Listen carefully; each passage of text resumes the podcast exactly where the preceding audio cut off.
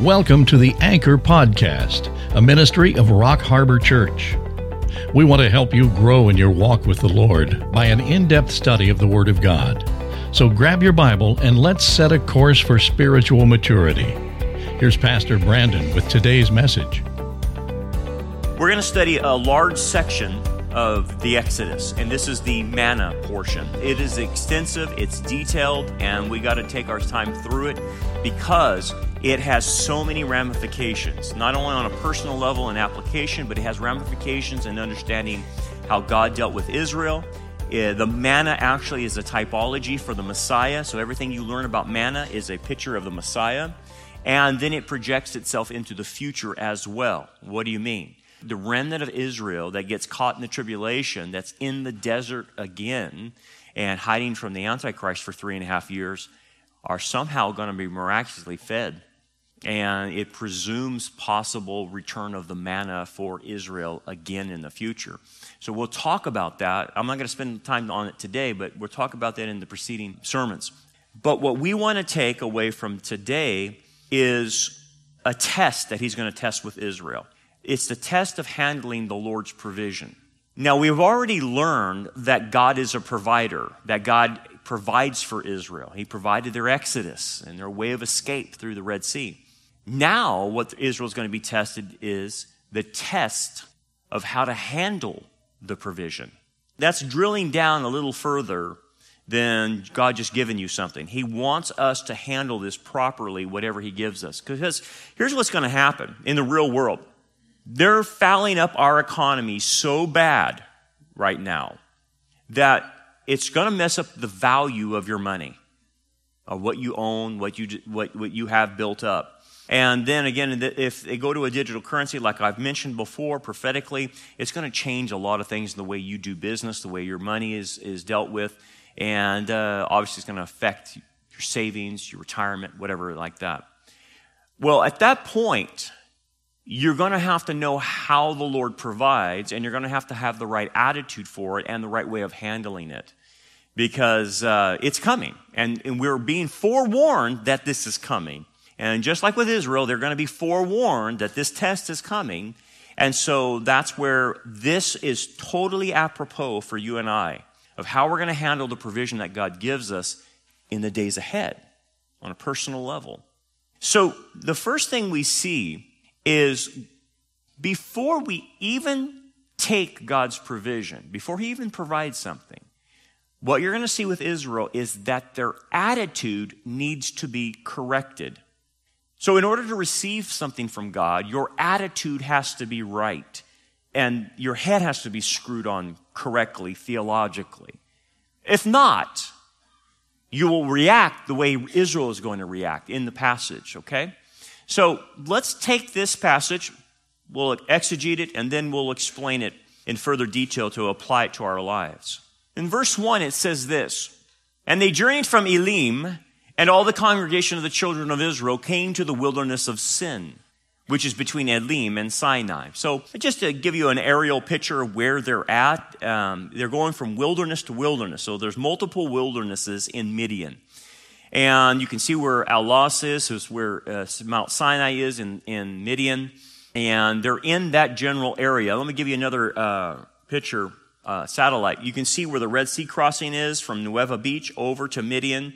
Well, in Midian, which is really Saudi Arabia, there are multiple deserts. There are multiple wildernesses. And, and so you go from one wilderness to the next. And that was, that's what God's doing with Israel. They're going from one Israel, uh, wilderness to the next.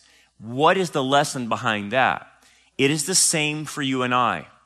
God will take you from one wilderness experience to the next. And your whole life will be about wilderness experiences. And hopefully you gain victory over those wilderness experiences and you move on. But why does God do this for Israel and why does He do it for us? It is to stretch us. It is to grow us. It is to train us. It is to prepare us. So right now, are you shocked at where you're at? Because this is the new desert. This is the new trial.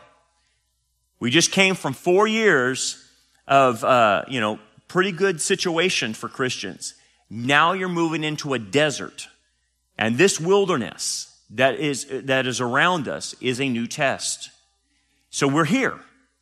And a lot of people are shocked that they're here. A lot of people are surprised that they're here. But nonetheless, you're here. And the quicker you, you grasp reality, the quicker you'll be able to figure out how to cope biblically with it. Okay, so God is moving us from one wilderness to the next. Now, if you look, uh, go back to the text, it says this On the 15th day of the second month after they departed from the land of Egypt. Now, notice it's the second month. Basically, from the time they left Egypt is one month. And I, I would probably guess it's uh, the Hebrew month, which is 30 days. So it's been 30 days since they left. Now, like I said before, they saw a problem coming and they didn't respond well. Now, what's the problem that's coming? Well, they don't have enough food supply. They probably have enough to last them maybe 30 days, but that's about it. And they can see that, okay, once we run out of food, what's going to happen? We haven't been told by Moses, and Yahweh hasn't revealed how we're going to be taken care of food wise. So nonetheless, it's a problem that they still could project and prepare for. And it's the same thing is true with us. Prophecy teaches you how to prepare for what's coming. Unfortunately, the churches don't teach it, and so people don't know what's coming. So if you know what's coming, you know how to take action. You know what, what decisions you need to make. Okay, so Israel refuses to acknowledge what's coming. You're going to run out of food. And we know that they, they weren't prepared for it because of their attitude about it. And so, like unto them, we must be prepared for what's coming. Let's continue on, verse 2. Here's the reaction. Then the whole congregation of the children of Israel complained against Moses and Aaron in the wilderness. Well, there you go. There's the action. There. And so everyone's afflicted, obviously, because it's a food issue. But notice the attitude. They complained, which indicates they're making demands and indicates that they feel that they deserve something. And then they go, they complain to Moses and, and Aaron, and it's classic. When people assume you want to call it an I deserve attitude or a entitlement mentality, they will always, without doubt, look to blame someone for something that they're going through. So this wilderness experience that you're going through, be careful because Satan will tempt you to start blaming the wrong people. Moses and Aaron are not to be blamed. Let me ask you this, and you can answer this yourself. When Moses and Aaron led them out of Egypt, did the average Israeli have a choice to leave or stay? It was free. They, they could leave with Moses or they could stay. Other Egyptians actually left with Moses, and obviously some Egyptians even stayed. So it was open to all. You all can come, or you can stay here. So the funny thing about this is the average Jew in this picture who complained against Moses and Aaron should have been complaining to themselves. You chose to come along, blame yourself. But no, they don't want to take responsibility for themselves and their actions. They would rather blame somebody.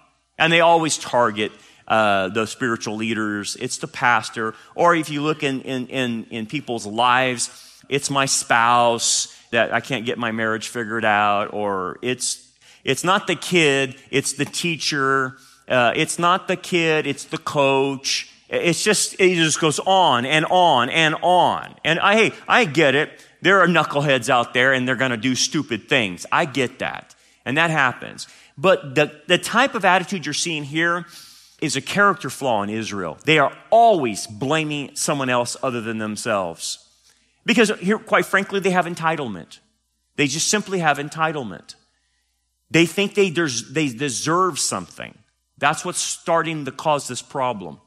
So anyway, we go on and it says this. And the children of Israel said to them, Oh, that we had died by the hand of the Lord in the land of Egypt. Really? I mean, that's called catastrophizing. That, you know, the, all is lost. Everything that we have done is lost because God just brought it out, brought us out here just to die. And so what's the difference? We should have just stayed in Egypt and died there rather than going through all of this mess for what? For just us to just die in the desert? Do you notice the negativity about what's happening? They have just seen the plagues, they've just seen the Red Sea, and now they're getting negative. The reason they're negative is because they're victims. That's the problem. They have a victim mentality. Why is God doing this to us? Why, why has He made my life so hard? I deserve better. I can't believe Jesus would do this to me and put me through this. You see? It start, they start to blame others. Now, when you look at this, you're, you're thinking, they're knuckleheads. It's flat out knuckleheads. How could you say that? But the problem is, is the apostle Paul said when you look at Israel, it's a picture of you and I. It's a picture of us, it's a mirror of us. They're doing what we do. And it's really hard. It's a temptation to not go into victimhood. It's, it's really tough, and especially now today.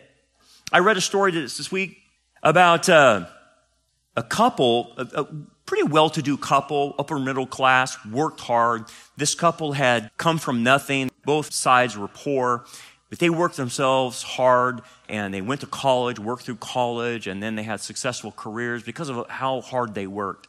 Well, anyway, they had this one son of theirs, and he was now 25, and uh, he had dropped out of college. College wasn't his thing. Okay, no problem. But then he couldn't hold down a minimum wage job anywhere Taco Bell, Jack in the Box, or whatever, McDonald's. He couldn't hold the job down. So here's this 25 year old college dropout that can't keep a minimum wage job uh, down. And he spends most of his days playing video games and uh, eating his parents' food and then going out at night with his friends and having a good time. So the parents got irritated about this and they said, hey, wait a second, man. This guy's 25. You can't just keep rolling like this. So uh, it got so bad they had to go see a counselor.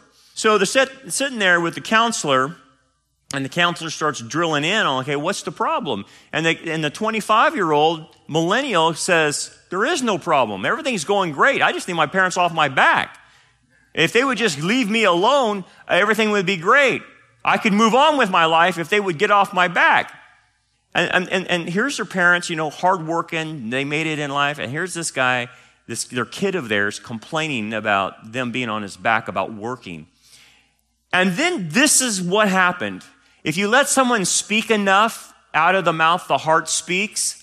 And the kid goes, or, or so the counselor goes, so why don't you leave? Why don't you get out on your own? He goes, I don't understand. Why do I have to? I'm their son and they owe it to me. Bingo. Thank you very much. Your parents owe that to you? Oh, that's entitlement. See, Israel is in this mode that they think that God owes them something, owes them food, owes, owes them whatever because of this victim mentality. And unfortunately, they're going to learn a hard truth. What God is doing with this test is He's pressing them to the ground. He's pressing them with starvation. Now, He's not going to let them starve, but He's pushing them to the point, to the brink, to where they will actually cry out to Him because their attitude has been self sufficient. Their attitude is, I can take care of this, I got this one. And, and therefore, He's going to push them to the brink. So, he, he's going to break them. And, and being broke is, is okay. It's a good thing. Sometimes the person you're dealing with, if they have an entitlement mentality, is to let God break them. Don't get in the way of any spankings that God is delivering to an entitled individual. Let them feel the reality of their decisions. Let them feel the, the reality of their behavior. Don't rescue them. Don't save them. Let them hit the wall because that's what God's doing to Israel. Understand this. There are two types of pain. There is harmful pain, which God doesn't, will, won't do. And then there's redemptive pain. Now, he's going to give them pain and he's going to break them. And the same thing will be to us. If we start having this entitlement mentality, God owes me a good life. God owes me health. God owes me this. God owes me that. I went through so many bad things and I went through this and I went through that. I deserve a better life. Huh. I deserve to take off a year from work and travel the world and get my job back when I come back. Try that one out. I deserve a better marriage. I deserve better kids. I deserve better, uh, whatever, siblings. I deserve to be treated with respect from my neighbors. Oh, really? You deserve. Huh. How's that working for you? How's that mentality working that you deserve this and that? What does the Bible say what we deserve? Oh, Brandon, you're not going there, are you? You're not going to make us all uncomfortable, are you? You're not going to really tell us the truth, are you? What you we really deserve as believers? Uh, yeah. When you get into that mode of saying, I deserve a better life, I deserve this, I deserve that, the Bible says you and I deserve the lake of fire. Oh. Oh. When I start thinking I deserve, when, uh, when that, that thought, that biblical truth comes to my mind, I just say, all right, I need to shut up and just walk away. I just need to shut up because that's right. I don't deserve anything, all the goodness that God gives me. I don't deserve it. I deserve the lake of fire because I've rebelled against him. But yet he is still good to me. That's not what Israel has right now. The goodness of God has been poured out to them, and they're still in this I deserve mentality.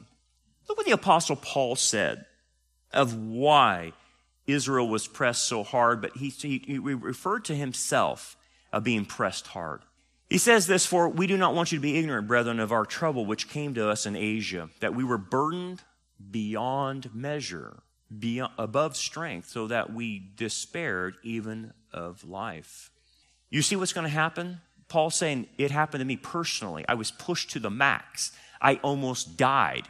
And Israel is, is being pushed to the max. But it is a good thing. Look what he says happened. Yes, we had the sentence of death in ourselves that we should not trust what?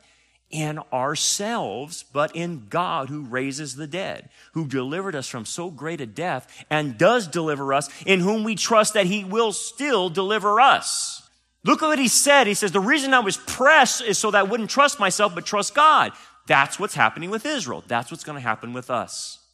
He's pressing us right now in this wilderness experience to turn to him now for provision. Do not turn to the political realm like so many people are saying and saying, bless God in two more years, we're going to take this country back. That's crazy talk. I know I hate to dash anyone's dreams and hopes. It's over. It's done. These clowns in politics who you think are on your side are not. It's a one party system.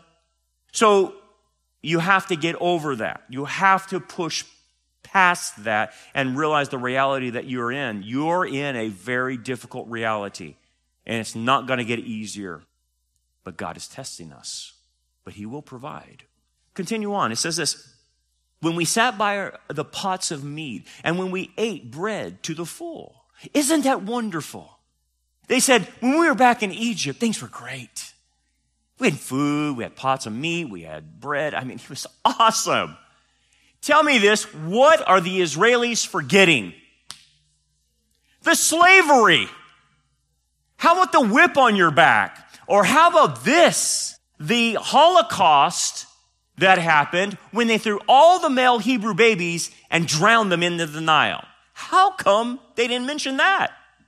Ah, let me tell you something. When people assume an entitlement mentality, a I deserve better, they actually forget the bad things that happened in the past and they nostalgize the past and think it was better than the present because of their lack of faith, the present crisis of I need food is weighing on them so much, it makes them fearful. They're not trusting in God. And what happens is it distorts reality for them. It will distort reality for them with God. It will, it's distorting reality for their leaders, and it's distorting reality about their past. Now, this is the funny thing. I see this a lot in counseling.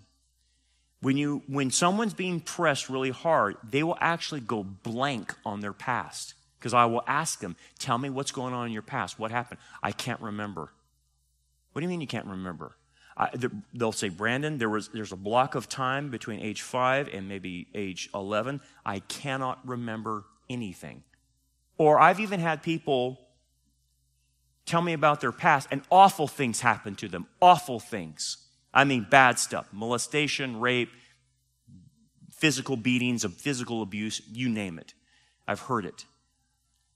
The distortion of reality that happens to them, that the perpetrator who did that will not be looked at as an enemy, but with nostalgia.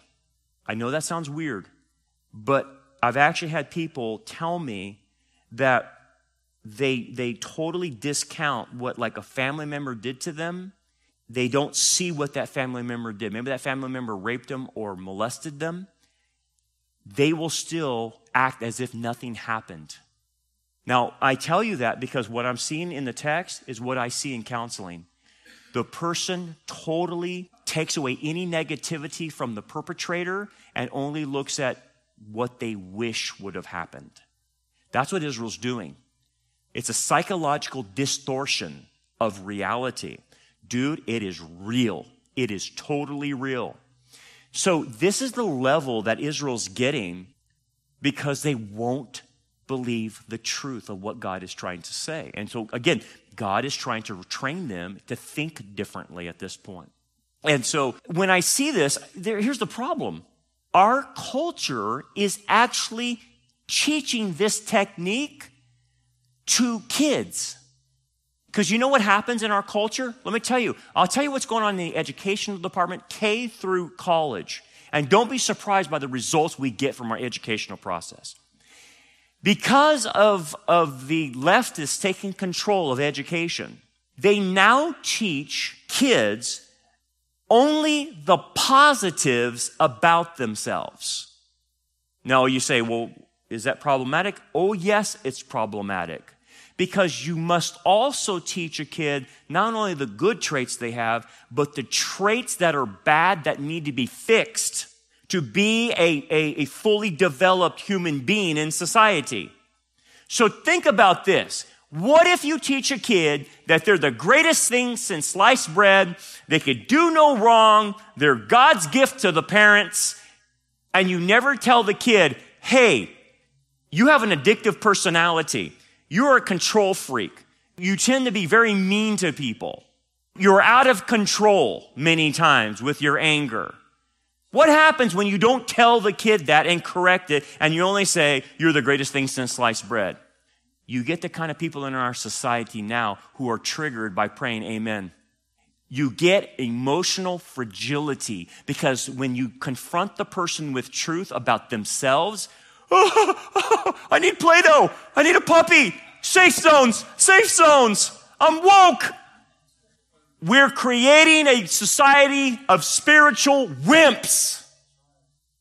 The Bible says you must, yes, there's good points about people, but there's bad, and the bad has to be corrected. Just like you and I. We have a new nature. It wants to obey. It does obey. But then we, what else would we have? A sin nature. And that sin nature wants to pull us right back. And so we, we even struggle. We have to acknowledge that yes, there's a part of me that wants to go evil and there's a part of me that wants to go good between the two natures. That's a dynamic that you have to have in your head. If you don't, you'll get unbalanced. So we have a bunch of kids that are being taught this nonsense. And you know what it creates? Here's the term. Ready for it? Wounded narcissists. What do you mean, wounded narcissists? Let me explain that. Obviously, if you don't tell somebody the bad points that need to be corrected, and you only tell them, uh, you're a wunderkind. We give you a trophy for just participating, and uh, we don't want to hurt your feelings. Even though you got all Fs, we still want no kids left behind. What kind of crazy stuff is that? So you give them trophies for just participating? That's narcissism. It creates narcissism, self-love. They're, so, they're in love with the, themselves. But then they're wounded. What do you mean wounded? Well, they've been told they're so special for just existing and never accomplishing anything, but their parents ignore them. And their parents put them in daycare from 6 a.m. to 6 p.m. So what does the kid come out? I don't know, but they told me I'm a wunderkind, but my parents don't want to have anything to do with me. Wound. So they're wounded, but they're a narcissist at the same time. That's why you and I telling the truth to somebody, you get such hostility from them. They can't emotionally take someone challenging them. Folks, this is what's happening in the text. But my goodness, it's happening in our culture. Creating a bunch of victims. That's what they're doing. Huh. Let's continue on. The next one, you have brought us out into the wilder, this wilderness to kill the whole assembly with hunger. And obviously for you, it says they're aiming it at Moses and Aaron, by the way. Always attack the leader. That's the easiest thing to do, right? Blame. But it's really directed to God. Who brought them out there? Uh, it wasn't Moses. It was Yahweh. Because for goodness sake, the Shekinah glory is leading them. So here's this veiled spirituality. They won't come out and just say it because they want to remain spiritual and theologically correct. But you and I know who they're blaming. It's not Moses. They're blaming God. Folks, when you get to that point of entitlement, I deserve, I'm owed, you are in effect blaming God for your life. You're blaming the wilderness experience. And what does God say to us? Um, no, um, you made these decisions. You have free will. You made these decisions. You put yourself in this wilderness. Or you let this happen with this person, this knucklehead, and I warned you about this knucklehead, and you let this happen to your family because of this knucklehead. That's why you're in the mess you're in. But see, we don't want to take responsibility because then it would be our fault, and then we would be obligated to solve the problem. We want to sit back and say, You caused it, now you fix it. Uh uh-uh. uh. Doesn't work that way. Not that, not at all. And so they're blaming God in all of this. And then verse 4 it says this Then the Lord said to Moses, Behold, I will rain bread from heaven for you. Wow. That should shock every one of us because if you and I were in that situation, I, know on, on a fleshly level, I would say, Hey man, I'm done with you. But God, in His grace and mercy, says, He hears the complaints and He says, I'm still going to do good to you and I'm going to provide for you. Now, I want you to think about this. Again, it's a picture of Messiah. You and I deserve what? Lake of fire for all eternity. But God still does good towards us and provides a provision through his son. Right? So, despite us being sinners, as the scriptures say, why we were still sinners, Christ, the Messiah, died for us. And so you're seeing the same pattern with the manna. He's going to provide despite their bad attitude because he's good and his grace and mercy Uh, is abounding. And so he's going to provide this bread from heaven. Now, here's the deal. I'm not going to get into the specifics of the bread of heaven because I want to explain it in the next sermon because it is power packed with typology about Jesus. And I want to spend an adequate amount of time explaining that because it's rich, rich in, in Christology. But here's what I want you to see. Look what it says here. And the people, there's a command about this. The people shall go out and gather a certain quota every day. Now, that's one stipulation. There's many stipulations. We'll look at them next time. But look at this one stipulation. You have to go out Go back to that. You have to go out and gather a certain quota. Now we know what the quota is. It'll say it later in the text. It's two, uh, sorry, uh, half gallon. A half gallon of manna may be collected every day. What you will see next time is that you have no ability to store it because after a day it goes sour, it gets, it gets worms in it, and it starts stinking. So it's only good for that day. And so it forces an agrarian mentality to go against what's natural to an agrarian society. Now, what do I mean by that? In agriculture, and which was Israel's industry, as a farmer, how do you, what do you do with the crops? You have to plant them, you have to water them, you have to let them grow, and then at harvest time, you harvest them, and then you do what with it? You store it. So that's a typical agrarian. So the natural inclination for Israel is to go out there, to see the, the bread from heaven, and to gather as much as they can and start storing it up in the closet. Like I did with toilet paper. I, I couldn't believe I can't get toilet paper. So what did I do? I went nuts and I started storing up toilet paper. If it ever comes again, I have plenty of toilet paper to last me for a long time. But that's natural inclination, right? That, that I'm going to store up stuff I can't get. This, on the other hand, forces them not to store anything. They only can get what their daily portion is per day. Why?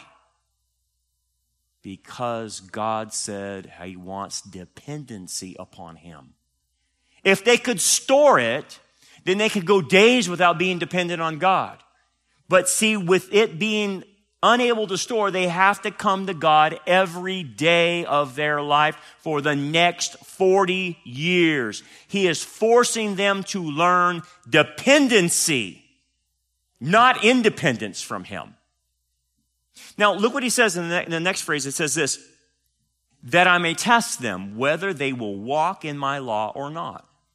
Now, the idea is this He's going to give a lot of law as far as the manna is concerned. I'm going to test them if they're going, this is another test of whether or not they will do what I tell them to do in the provision that I provide, how they will handle that provision. Now, just a preview, one of the things about the provision of manna, it comes in the morning and it reveals itself after the dew. And I'll explain that next time. But the question is, where does it come and fall on? It falls on the ground. Okay? I want you to think about something. Every day the Israelis got up, they had to get up early to get the manna before the sun burnt, uh, burnt the rest of it. The, the heat apparently would melt it. So they had to get up early and get the manna every day. But being on the ground, guess what it forced them to do? And they have to pick the manna off the ground on their knees. Every one of them, all two million of them, are forced every morning on their knees. Why? If you're going to take my provision, Israel, I want you to be humble. I not only want you to be dependent on me, I want you to be humble. This entitlement mentality, Israel, that you have is not humility, it is pride. I don't owe you anything, Israel. And by the way, God doesn't owe us anything. It is out of the abundance of His grace and mercy that we give any, that He gives us anything. But He does. So notice, notice the parameters about the manna. It forces them into a situation that nullifies their entitlement. That's what God's doing right now to us. He's telling us, come to me every day, be dependent on me, and you come with a humble attitude, and I will give you the provision of whatever you need. I will only give you in the right amount. I won't give you more. I won't give you less. I will give you to the right amount that, that forces you to keep coming back to me. Most people, they, they want things from God and they say, He's not giving enough to us. I want, we need a little bit more. If I just had an extra thousand dollars, my life would be easy. But He's saying, no, that's enough. Because if I gave you any more, you would not be dependent upon me. Now, the idea is this what God is teaching Israel and what he's teaching us is not to be victims, but to be survivors. That we survive the wilderness. That we use the tools and provision he has and we survive it. And then once we survive this, we go to the next wilderness and we survive that. And we come out at the end of the day, survivors. Not spiritual wimps whining about our lives, Poor me, wah, wah, wah. I have a bad life. I can't stand my life. I can't even get out of bed in the morning. If you're sitting there every day saying, I can't do another day, then you're not getting the provision of strength from the Lord and power from the Lord in order to face your day. And in order to face your day, you go to the Lord for spiritual strength. And once you get that strength, guess what? Your attitude changes from a victim to a survivor and you say, Hey, whatever hell this world will throw at me, I can take it on with Jesus. Look at this guy right here. This is Jim Abbott. Played in the major leagues, I think 11, 11 13, 12, 12 years, somewhere in that neighborhood. Look at his right hand. Look at the glove. It's not normal, is it? I'll show you another picture. Look at his glove in his right hand. It's not being worn. Why? Look at the next picture. You can see his right hand in this picture. Jim Abbott had one hand, and it was his left. Jim Abbott figured out when he was a little boy how to play baseball with one arm. He could throw and he could catch with the same arm and, and switch the glove like in a millisecond in order to catch it. And then he would put the glove under his arm. He would take the ball out. I mean, it, it, it was blinding fast. And he could take the ball out and make plays. Gold glove. I think he threw a no hitter one time with the Yankees. He's one of my baseball heroes because of the fact that this guy's a survivor. He's an illustration of someone. Think about this when he was a little boy. He didn't sit there and say, Woe is me, I have one arm, I can't do anything. This guy somehow said, I'm going to overcome this, and I'm going to figure out how to play baseball, and one day I'm going to make it to the major leagues. And he did. Because you know what? When you see a guy like this, he's a survivor. He fought through his wilderness.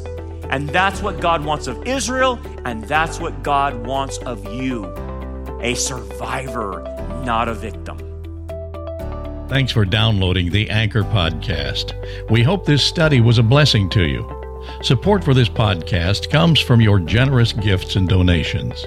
For more information about our ministry, we invite you to check out our website, rockharborchurch.net. Also, check out our YouTube channel, Rock Harbor Church Prophecy Update, where we focus on signs of the times and present a wide range of sermons and discipleship lessons. So until next time, keep looking up, for our redemption draws near.